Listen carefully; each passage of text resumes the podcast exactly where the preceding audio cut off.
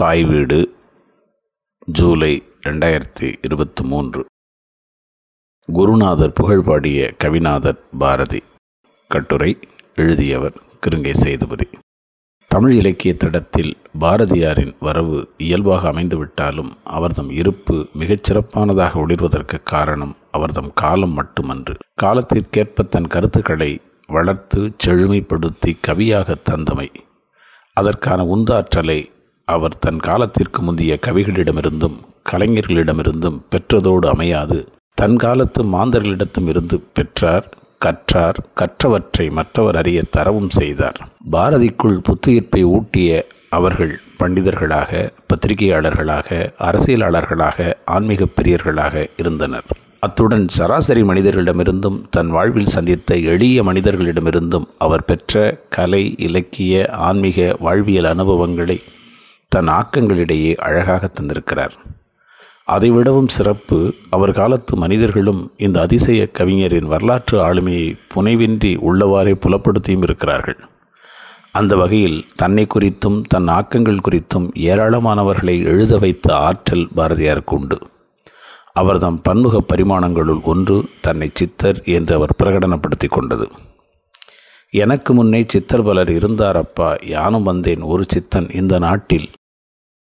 இதனை எழுதியது பாரதிதான் என்றாலும் தன்னுள் புகுந்து எழுத வைத்தது மனோன்மணியாகிய மாசக்தி அவள் வையத்தேவி என்கிறார் பாரதி. இந்த அறிவிப்பை கங்கை நதி பிரவகித்தோடும் காசி நகரத்திலிருந்து அவர் வெளியிடவில்லை. வேதபுரமாகிய புதுச்சேரியிலிருந்து தான் புலப்படுத்துகிறார். முற்றாக புற உலகம் கைவிட்டுவிட்ட நிலையில் அக உலகில் தன் நிலை குன்றாமல் சஞ்சாரம் செய்த பாரதி புனை உலகில் ஞானரதம் ஓட்டி குயில் பாட்டில் இசைத்து இதிகாசத்தை யதார்த்தத்தோடு இணைத்து பாஞ்சாலியை சபதம் செய்ய வைத்து தன்னை வெளிப்படுத்தி கொண்ட இடம் புதுச்சேரி. மணக்குள விநாயகர் மீது நான்மணி மாலை பாடியதும் பாரத தேவிக்கு தசாங்கம் பாடியதோடு நவரத்ன மாலை சூட்டியதும் காலத்தேவை தேவை அறிந்து ஆற்றிய கடப்பாடுதான். இந்த வரிசையில் தனி கவிதைகளாகவும் தொடர் பாடல்களாகவும் அவர் இயற்றியவை பக்தி மரபு சார்ந்தவை எனினும் புத்திலக்கியத்திற்கான கூறுகளை கொண்டவை. தாயுமானவர் வள்ளற்பெருமான் கோபாலகிருஷ்ண பாரதியார் நாயன்மார்கள் ஆழ்வார்கள் உள்ளிட்ட தன் முன்னோர் மரபில் தன் பக்தி உணர்வை பாரதியார் புலப்படுத்தி நின்றாலும் தன்னை சக்திதாசனாகவே உணர்ந்திருக்கிறார். அது தேசியம் கலந்த தெய்வீக உணர்வு. பாரத மாதாவும் பராசக்தியும் ஒருவரே இவருக்கு முன்னால் இத்தகு உணர்வோடு பக்தி பனவல்கள் இயற்றியவர்கள் இருந்திருக்கிறார்களா என்பது ஐயமே. சக்தியை பாடியவர்களுக்கு மக்தியில் சக்தியே தன்னை பாடச் சொன்னதாகவும் இவர் பாடியிருக்கிறார். முந்தைய பக்தி கவிவாணர்களின் வாழ்வில் நிகழ்ந்தவை போல இவர்தம் வாழ்விலும் இயற்கை நிகழ்வுக்கு அப்பால் அதிசய அற்புதங்கள் நிகழ்ந்தேறி இருக்கின்றன அவையாவும் புதுச்சேரியில் நிகழ்ந்தவை என்பது இன்னும் ஒரு அதிசயம். இதற்கெல்லாம் காரணம் புதுச்சேரியில் இவர் சந்தித்த சித்தர்கள். தொடக்கத்தில் அரசியல் குருவாக திலகரையும் அரசியலையும் ஆன்மீகத்தையும் நினைத்து ஞானம் புகட்டிய குருவாக நிவேதிதா தேவியையும் ஏற்றுக்கொண்ட பாரதி புதுவைக்கு வந்த பிறகு சித்தர் மரபில் தன்னை செலுத்தி ஆட்கொண்ட குருநாதர்களாக குள்ளச்சாமி கோவிந்தசாமி யாழ்ப்பாணத்து சாமி ஆகியோரை கொள்கிறார் அவர்களுள் எத்தனையோ சித்தர்கள் வந்து அவதரித்த இந்திய திருநாட்டில் தன்னையும் ஒரு சித்தன் என்று பிரகடனப்படுத்தி கொண்டு பாரதியை கவிபாட தூண்டிய சித்தர் குள்ளச்சாமியே ஆவார். ஞான குருவாகி அவர்தம் புகழை விரித்தல் என்பது ஞாயிற்றைச் சங்கிலியால் அளப்பது ஒத்தது என்று சொல்லும் அளவுக்கு பாரதியாருக்குள் ஞான ஆதிக்கம் செலுத்தியவர் அவர். பாரதியின் இயல்புப்படி அவ்வளவு சீக்கிரத்தில் யாரையும் அவ்வாறு ஏற்றுக்கொள்கிறவர் அல்லர். ஆனால் குள்ளச்சாமி வழிபெற்ற ஞானத்தால் உற்ற அனுபவத்தாலும் அவர் இந்த நிலை எய்தியிருக்கிறார் என்பதை பாரதியின் எழுத்தாக்கங்கள் எடுத்து எம்புகின்றன. தன் அனுபவங்கள் மூன்றினாலும் தன் காலத்து மனிதர்களின் வாழ்வில் கண்ட அனுபவங்கள் நான்கினாலும் பெற்ற உணர்வுகளை தன் உரைநடையாக்கத்தில் பாரதி எழுதியிருக்கிறார். பாரதி அறுபத்தாறு பகுதியிலும் உணர்வுபூர்வமாக சித்தரித்திருக்கிறார். இவர்களது காலத்தில் வாழ்ந்த சிலரது ஆக்கங்களும் இவர்களுக்கு இடையிலிருந்த உறவு நுட்பத்தை புலப்படுத்தச் செய்திருக்கின்றன. அவை குறித்து இனி விரிவுறக் காணலாம். குருவாக வாய்த்த குள்ளச்சாமி. அலைபடு வாழ்வில் நிலையின்றி தவித்த பாரதியின் ஆன்மா அரசியல் சார்ந்த நிலையில் அடைக்கலமானது புதுவையில். தன்னொத்த போராளிகளையும் அப்பகுதிக்கு கொண்டு வந்து சேர்த்து எடுத்த முயற்சிகள் யாவும் ஆங்கிலேயர்களின் அச்சுறுத்தலால் தீவிர கண்காணிப்பால் பயனின்றி போயின. யோகத்தில் ஸ்ரீ அரவிந்தரும் கம்பராமாயண ஆய்வில் வாவேசு ஐயரும் ஆழ்ந்தனர். கவிதை பெருங்கனல் தகிப்பில் ஆழ்ந்த பாரதி படைத்த ஆக்கங்கள் ஒளிர்ந்தன. ஆயினும் அவரது ஆன்மா சொல்லோனா துயரில் ஆழ்ந்தும் மறைக்கவியலாத அச்சத்தில் தளர்ந்தும் தவித்தது. தனிப்பாடல்களில் அவற்றை தயக்கமின்றி எடுத்துரைக்கவும் செய்திருக்கிறார் பாரதி. அந்த சமயத்தில் தான் உள்ளச்சாமியின் தரிசனம் பாரதிக்கு வாய்க்கிறது. பழவினை கட்டை முற்றாக ஒழித்து பயனுடைய பிறவியாய் இதனை ஆக்கி புதிய ஆன்மாவாக தன்னை மீட்டுருவாக்கம் செய்த ஞானியாக அவரை கண்டு உணர்கிறார். அச்சம் மகன்றிட ஆண்மை ஒளிதர சித்தன் மோன நிலை இவர் வசமாகி விடுகிறது அந்த அனுபவத்தினால் பாரதி பாடுகிறார் மோனகுரு திருவருளால் பிறப்பு மாறி முற்றிலும் நாம் அமரநிலை சூழ்ந்து விட்டோம். தேனனைய பராசக்தி திறத்தை காட்டி சித்தினியில் காட்டி மன தெளிவு தந்தாள். வானகத்தை ஊலகில் இருந்து தீண்டும் வகை உணர்த்தி காத்தபிரான் பதங்கள் போற்றி என்கிறார்.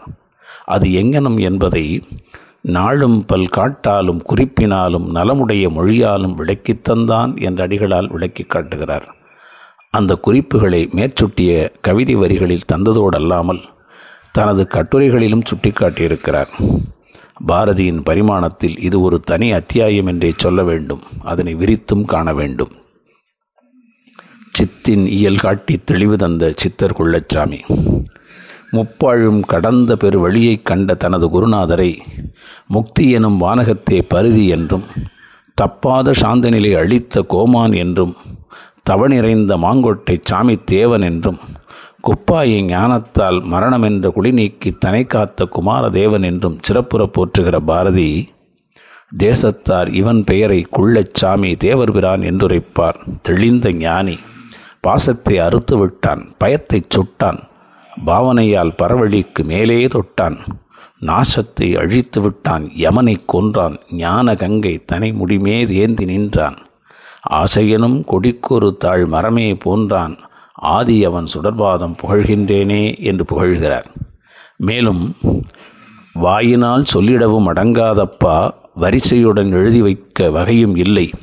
ஞாயிற்றை சங்கிலியால் அழக்கலாமோ ஞானகுரு புகழினை நாம் வகுக்கலாமோ? ஆயிர நூல் எழுதிடினும் முடிவுறாதாம். ஐயனவன் பெருமையை நான் சுருக்கிச் சொல்வேன். காயகற்பம் செய்துவிட்டான் அவன் வாழ்நாளை கணக்கிட்டு வயதுரைப்பார் யாரும் இல்லை என்று சொல்லி தனக்கு அவர் உபதேசித்த வேதாந்த விளக்கத்தை விரிக்கிறார். குரு தரிசனம். புதுவை நகரத்து ஈஸ்வரன் தர்மராஜா வீதியில் உள்ள சிறிய வீட்டில் பாரதியார் வசித்திருந்த காலம். அப்போது நாகையிலிருந்து வந்த ராஜாராம் ஐயர் என்பார் தனது தந்தையார் மொழிபெயர்த்து வைத்திருந்த உபநிடதத்தை திருத்தித் தர வேண்டும் என்று சொல்லிக் கொடுக்க அதனை வாங்கி பார்த்து கொண்டிருக்கிறார் பாரதி. அப்போது அங்கு வருகிறார் குள்ளச்சாமி. அப்போது நான் குள்ளச்சாமி கையை அன்புடனே பற்றி இது பேசலுற்றேன். அப்பனே தேசிகனே ஞானி என்பார். அவனியிலே சிலர் நின்னை பித்தன் என்பார். செப்புரு நல் அஷ்டாங்க யோக சக்தி சேர்ந்தவன் என்று உனை புகழ்வார். சிலர் என் முன்னே ஒப்பனைகள் காட்டாமல் உண்மை சொல்வாய் உத்தமனே எனக்கு நினை உணர்த்துவாயே. யாவன் நீ நினக்குள்ள திறமை என்னே? யாதுணர்வாய் கந்தை சுற்றி திரிவது என்னே? தேவனைப் போல் விழிப்பதென்னே? சிறியாரோடும் தெருவிலே நாய்களோடும் விளையாட்டென்னே? பாவனையிற் பித்தரைப் போல் அலைவதென்னே? பரமசிவன் போல் உருவம் படைத்ததென்னே? ஆவலற்று நின்றதென்னே அறிந்ததெல்லாம் ஆரியனே எனக்கு உணர்த்த வேண்டும் என்றேன். இது பாரதி அறுபத்தாறு இருபத்தி நான்கு முதல் இருபத்தைந்தாம் பாடல்கள். அதற்கு கொள்ளச்சாமி ஏதும் கூறாமல் பாரதி பற்றிய கையை திருகிவிட்டு ஓடப் பார்க்கிறார். பாரதியாரும் அவரை விடவில்லை. சுற்றுமுற்றும் பார்த்த குள்ளச்சாமி பாரதியை பார்த்து புன்முறுவல் பூத்தபோது பாரதியார் அவர்தம் பாதங்களை பார்க்க மீளவும் அவர் திமிரி குதித்து ஓடி அந்த வீட்டின் கொல்லைப்பகுதியைச் சேர்ந்து விடுகிறார். விடாது துரத்திச் சென்ற பாரதிக்கு அந்த கொல்லைப்புறத்தில் ஒரு உபதேசம் கிட்டுகிறது. குள்ளச்சாமி செய்த உபதேசம். கொல்லைக்கு பக்கத்தில் இருந்த வீட்டின் சுவர்கள் இடிந்து விழுந்து பாழ்மனையாகி கிடக்கிறது. அந்த குட்டிச்சுவரை காட்டி சூரியனையும் காட்டி பின்னர் கிணற்றின் உள்ளே தெரிந்த பிம்பத்தையும் காட்டி அறிந்தாயா? என்று கேட்டிருக்கிறார். பாரதியும் அறிந்தேன் என்று சொல்ல மிக்க மகிழ்வோடு குள்ளச்சாமி சென்று விடுகிறார். பாரதியாரும் வேதாந்த மரத்தில் ஒரு வேரை கண்டேன் என்கிறார். அது என்ன? அதனை தன் கவிதையில் விரிக்கிறார் மகாகவி பாரதி. தேசிகன் கை காட்டி எனக்கு உரைத்த செய்தி செந்தமிழில் உலகத்தார்க்கு உணர்த்துகின்றேன் வாசியை நீ கும்பகத்தால் வலிய கட்டி மண் போலே சுவர் போலே வாழ்தல் வேண்டும். தேசு உடைய பருதி ஒரு கிணற்றின் உள்ளே தெரிவது போல் உனக்குள்ளே சிவனைக் காண்பாய். பேசுவதில் பயனில்லை அனுபவத்தால் பேரின்பம் எய்துவதே ஞானம் என்றான். இந்த செய்தி பாரதியின் உரைநடைப் பகுதியில் இடம்பெறவில்லை. இது அவருக்கு வாய்த்த முதல் அனுபவமாய் இருக்க வேண்டும். இந்த அனுபவத்தின் நுனி பற்றி இறங்கிய பாரதிக்குள் பல்வேறு புதிய உணர்வலைகளை தூண்டிவிட்டவர் குள்ளச்சாமி. வாயே திறவாத மௌனத்துள் பாரதி அழிந்து போனதற்கும் அந்நிலையில் புதுவை மணக்குள விநாயகர் மீது நான்மணி மாலை பாடுவதற்கும் தொடர்ந்து பாரதி அறுபத்தாறு பாடுவதற்கும் இந்த சிந்தனை மரபு சிறப்பானதொரு ஆளுமையை பாரதிக்குள் செய்திருக்க வேண்டும். இதனோடு மட்டும் குள்ளச்சாமியின் புகழை நிறுத்தி விடாமல் மேலும் ஓர் அனுபவத்தை இக்கவிதை தொடரில் பாரதி சுட்டுகிறார். அது வண்ணான் தொழில் என்னும் கட்டுரையிலும் தெளிவாக சித்திரமாகிறது. பாரதியின் படைப்பாக்க முறை. இந்த இடத்தில் இன்னொன்றையும் சொல்லியாக வேண்டும். மகாகவி பாரதியின் படைப்பாக்க முறைமை என்பது பதிகம் பார்த்தொரு பதிகம் பாடுகிற செய்யுளாக்க மரபில் முகிழ்த்ததாக இல்லை. அவையெல்லாம் எட்டயபுர சமஸ்தான புலவர்களின் சகவாசத்தோடு ஒழிந்தன. இதழாளராக அவர் பரிணமித்த காலத்தில் உலகச் செய்திகள் அவரை முற்றுகையிட்டு எழுதவும் பேசவும் இயங்கவும் வைத்ததோடு கவிதை பாடவும் கட்டாயப்படுத்தின. அவை இலக்கியத்தின் பல்வேறு வடிவங்கள் ஏற்று தமிழை வளப்படுத்தின. அவற்றின் நடை சொல்முறை புலப்பாட்டு திறன் அக்கால நடைமுறைக்கேற்றனவாக இருந்தாலும் சத்தியத்தன்மை கொண்டிருப்பதால் அவை நிலைவேறு பெற்றுவிட்டது என்றே சொல்ல வேண்டும். அவற்றின் கனிச்சாராக அவரிடமிருந்து வெளிப்பட்ட கவிதைகள் அவரை உலக மகாகவிகளின் வரிசையில் அமர வைத்துவிட்டன. பாரதியார் உலகளாவிய நோக்கோடு தேசிய சிந்தனைகளை தமிழ் மரபில் தந்தவர். அது குறுஞ்செய்தியாக நடைச்சித்திரமாக கதையாக கட்டுரையாக சம்பாஷணை என்னும் உரையாடலாக வளர்ந்து அவரிடமிருந்து வெளிப்பட்டன. அந்த உணர்வுகள் ஊறி தெளிந்து நல்ல முத கவிதையாக பாடலாக பின்னர் விளைந்தன. அதனால் பாரதியின் பாடல்களில் ஆழ்ந்திருக்கும் கவிகளும் காண விழைவோர் அவர்தம் உரைநடை ஆக்கங்களில் உட்புகுந்து வந்ததாலே அந்தந்த பாடல்களின் கவிதைகளின் தோற்ற பின்புலம் கால கருத்தாக்கம் கருதியது உணர்தல். எளிதாக துலக்கமாகும். அந்த வகையிலே முதலில் இந்த குள்ளச்சாமி யார்? அவர் பின்புலம் யாது என்பதை பாரதியின் உரைநடை படைப்பாக்கத்திலேயே தரிசிக்கலாம். பாரதியின் நடைச்சித்திரத்தில் துலக்கமாகும் குள்ளச்சாமி. வேதபுரத்தில் குள்ளச்சாமி என்றொரு பரதேசி இருக்கிறார்.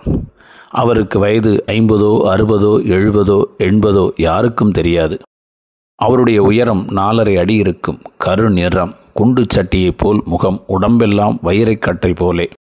நல்ல உறுதியான பேர் வழி அவருக்கு வியாதி என்பதே கிடையாது. சென்ற பத்து வருஷங்களில் ஒரே தடவை அவர் மேலே கொஞ்சம் சொறி சிறங்கு வந்தது. பத்து நாள் இருந்து நீங்கிவிட்டது. அந்த மனிதர் ஜடபரதருடைய நிலைமையிலே இருப்பதாகச் சொல்லலாம். பேசினால் பைத்தியக்காரன் பேசுவது போல் இருக்கும். இழுத்து இழுத்து திக்கி திக்கி முன்பின் சம்பந்தம் இல்லாமல் விழுங்கி விழுங்கி பேசுவார். தெருவிலே படுத்து கிடப்பார். பசித்தபோது எங்கேனும் போய் பிச்சை வாங்கி சாப்பிடுவார். கள் குடிப்பார் கஞ்சா தின்பார் மண்ணிலே புரளுவார் நாய்களுடன் சண்டை போடுவார். வீதியிலே பெண் பிள்ளைகளுக்கெல்லாம் அவரை கண்டால் இரக்கம் உண்டாகும் திடீரென்று ஒரு வீட்டுக்குள் நுழைந்து அந்த வீட்டில் இருக்கும் குழந்தைகள் நெற்றியிலே திருநீற்றை பூசிவிட்டு ஓடிப்போவார். யாராவது திட்டினாலும் அடித்தாலும் பொறுத்து கொண்டு உடனே அவ்விடத்தை விட்டு ஓடிப்போய் விடுவார் சாமானிய ஜனங்கள் அவருக்கு நூறு வயதுக்கு மேலே ஆகிவிட்டதென்றும் நெடுங்காலமாக இப்போது இருப்பது போலவே நாற்பத்தைந்து வயது போலேதான் இருக்கிறார் என்றும் சொல்லுகிறார்கள். ஆனால் இந்த வார்த்தை அவ்வளவு தூரம் நிச்சயம் என்பதை நிர்ணயிக்க இடமில்லை. அவர் கையால் விபூதி வாங்கி பூசிக்கொண்டால் நோய் தீர்ந்துவிடும் என்ற நம்பிக்கையும் பலர் கொண்டிருக்கிறார்கள். இவர்தான் பாரதியார் கண்ட குள்ளச்சாமி. இனித்தான் இவர்களின் உரையாடல் உறவாடலாக மலர்கிறது. பாரதியின் வினாக்களும் குள்ளச்சாமியின் விளக்கங்களும். மேற்படி குள்ளச்சாமி ஒரு நாள் தாம் வீதியில் நடந்து வரும்போது முதுகின் மேலே கிழிந்த பழங்கந்தைகளை எல்லாம் ஒரு பெரிய அழுக்கு மூட்டை கட்டி சுமந்து கொண்டு வந்தார். இந்த சாமியாரை கண்டால் நான் கும்பிடுவது வழக்கம். அப்படியே கும்பிட்டேன். ஈ என்று பல்லை காட்டி பேதை சிரிப்பு சிரித்தார். கண்ணை பார்த்தால் குறும்பு கூத்தாடுகிறது. ஏ சாமி உனக்கு என்ன பைத்தியமா? கந்தைகளை கட்டி ஏன் முதுகிலை சுமக்கிறாய்? என்று கேட்டேன். நீ நெஞ்சுக்குள்ளே சுமக்கிறாய் நான் முதுகின் மேலே சுமக்கிறேன் என்று சொல்லி ஓடிப்போய் விட்டார் உடனே நான் பொருள் தெரிந்து கொண்டேன். அஞ்ஞான பழங்குப்பைகளையும் பழம் கவலைகளையும் பழம் துன்பங்களையும் பழஞ்சிறுமைகளையும் மனதில் வீணாய் சுமந்து தெரியும் சாமானிய மனிதனுடைய அறிவீனத்தை விளக்கும் பொருட்டு மேற்படி சாமியார் இந்த திருஷ்டாந்தத்தை சொன்னார் என்று தெரிந்து கொண்டேன். இது ஒரு நாள் கூத்து. பெரிதொரு நாள் இதுபோல் இன்னும் ஒரு உரையாடல் வளர்கிறது. அதையும் இந்நடைச்சித்திரத்திலேயே விளக்குகிறார் பாரதியார். பின்னொரு நாள் அவரிடம் பரிகாசமாக நான் சாமி இப்படி பிச்சை வாங்கி தண்டச்சோறு தின்று கொண்டு ஜீவனம் பண்ணுகிறாயே ஏதேனும் தொழில் செய்து பிழைக்கக்கூடாதா? என்று கேட்டேன். அந்த பரதேசி சொல்லுகிறார் தம்பி நானும் தொழில் செய்துதான் பிழைக்கிறேன். எனக்கு வண்ணான் வேலை ஐம்புலன்களாகிய கழுதைகளை மேய்க்கிறேன். அந்த கரணமான துணி மூட்டைகளை வெளுக்கிறேன் என்றார். இது குருவின் உரை. இதற்கு மேல் விளக்கம் எழுதுகிறார் பாரதி அதில் அகத்தூய்மைக்கும் புறத்தூய்மைக்கும் உரிய செயல்பாடுகளை விரித்துச் சொல்கிறார். துறவரத்தாருக்கும் இல்லத்தாருக்கும் இடையே உள்ள வேறுபாடு உணர்த்தி எவரவர்க்கு எவையவை உரியவை என வகைப்படுத்தி காட்டுகிறார். ஆம் பரிசுத்தப்படுத்துகிறவனே ஆச்சாரியன். அவனுடைய சொல்லை மற்றவர் ஆதரிக்க வேண்டும்.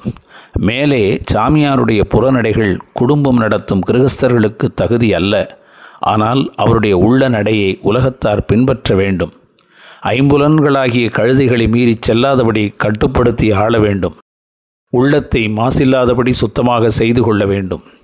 இதுவரையில் குள்ளச்சாமி உபதேசத்திற்கு உகந்தவாறு தத்துவ விளக்கம் தந்த பாரதி அதற்கு அடுத்த கட்டமாக சுற்றுச்சூழல் தூய்மை பேசத் தொடங்கிவிடுகிறார் காந்தியடிகள் பின்னர் இதனை நடைமுறைப்படுத்திய விதத்தையும் ஒப்பு நோக்கினால் பாரதியின் தொலைநோக்கு பார்வை நன்கு புரிபடும். பாரதி எழுதுகிறார் அழுக்கு தீர்க்கும் தொழில் செய்வோர் நமது தேசத்தில் மாகாணத்துக்கு லட்சம் பேர் வேண்டும். இந்துக்கள் தற்காலத்தில் குப்பைக்குள் மூழ்கிப் போய் கிடக்கிறார்கள். வீட்டையும் தெருவையும் சுத்தமாக வைத்துக்கொள்ளவில்லை ஜலதாரைகளை ஒழுங்குபடுத்தவில்லை. கிணறுகளையும் குளங்களையும் சுனைகளையும் சுத்தமாக வைத்துக்கொள்ளவில்லை கோயிற் குளங்களில் ஜலம் புழுத்து நெளிகிறது நாற்றம் குடலை பிடுங்குகிறது. மனுஷ்யாபிவிருத்தியாவது யாது? புழுதியை நீக்கி தரையை சுத்தமாக்குதல். அழுக்கு போக துணியையும் நாற்றமில்லாதபடி குளத்தையும் பொதுவாக எல்லா விஷயங்களையும் சுத்தமாக வைத்துக் கொள்ளுதல். இந்த பின்புலத்தில் சந்தி தெருப்பெருக்கும் சாத்திரம் கற்போம் என்கிற பாரதியின் பாடலடிகளையும் வசன கவிதையில் புலப்படும் சூழல் தூய்மை குறித்த வரிகளையும் இணைத்து சிந்தித்தல் தக்கது. மேலும் பலகற்றும் பல கேட்டும் பயன் ஒன்றும் இல்லையடி முத்துமாரியம்மா என்று பாடிய பாரதி துணிவெழுக்க மண்ணுண்டு எங்கள் முத்து மாரியம்மா எங்கள் முத்து மாறி தோல் சாம்பருண்டு எங்கள் முத்து மாரியம்மா எங்கள் முத்து மாறி மணி வெளுக்கச் சாணையுண்டு எங்கள் முத்து மாரியம்மா எங்கள் முத்து மாறி மனம் வெளுக்க வழியில்லை எங்கள் முத்து மாரியம்மா எங்கள் முத்து மாறி என்று கேட்கிறார். அதற்கான வழி குள்ளச்சாமியின் உபதேச மொழிகளில் கிடைத்து விடுகிறது அதையும் அவரே பின்வருமாறு பதிவிடுகிறார்.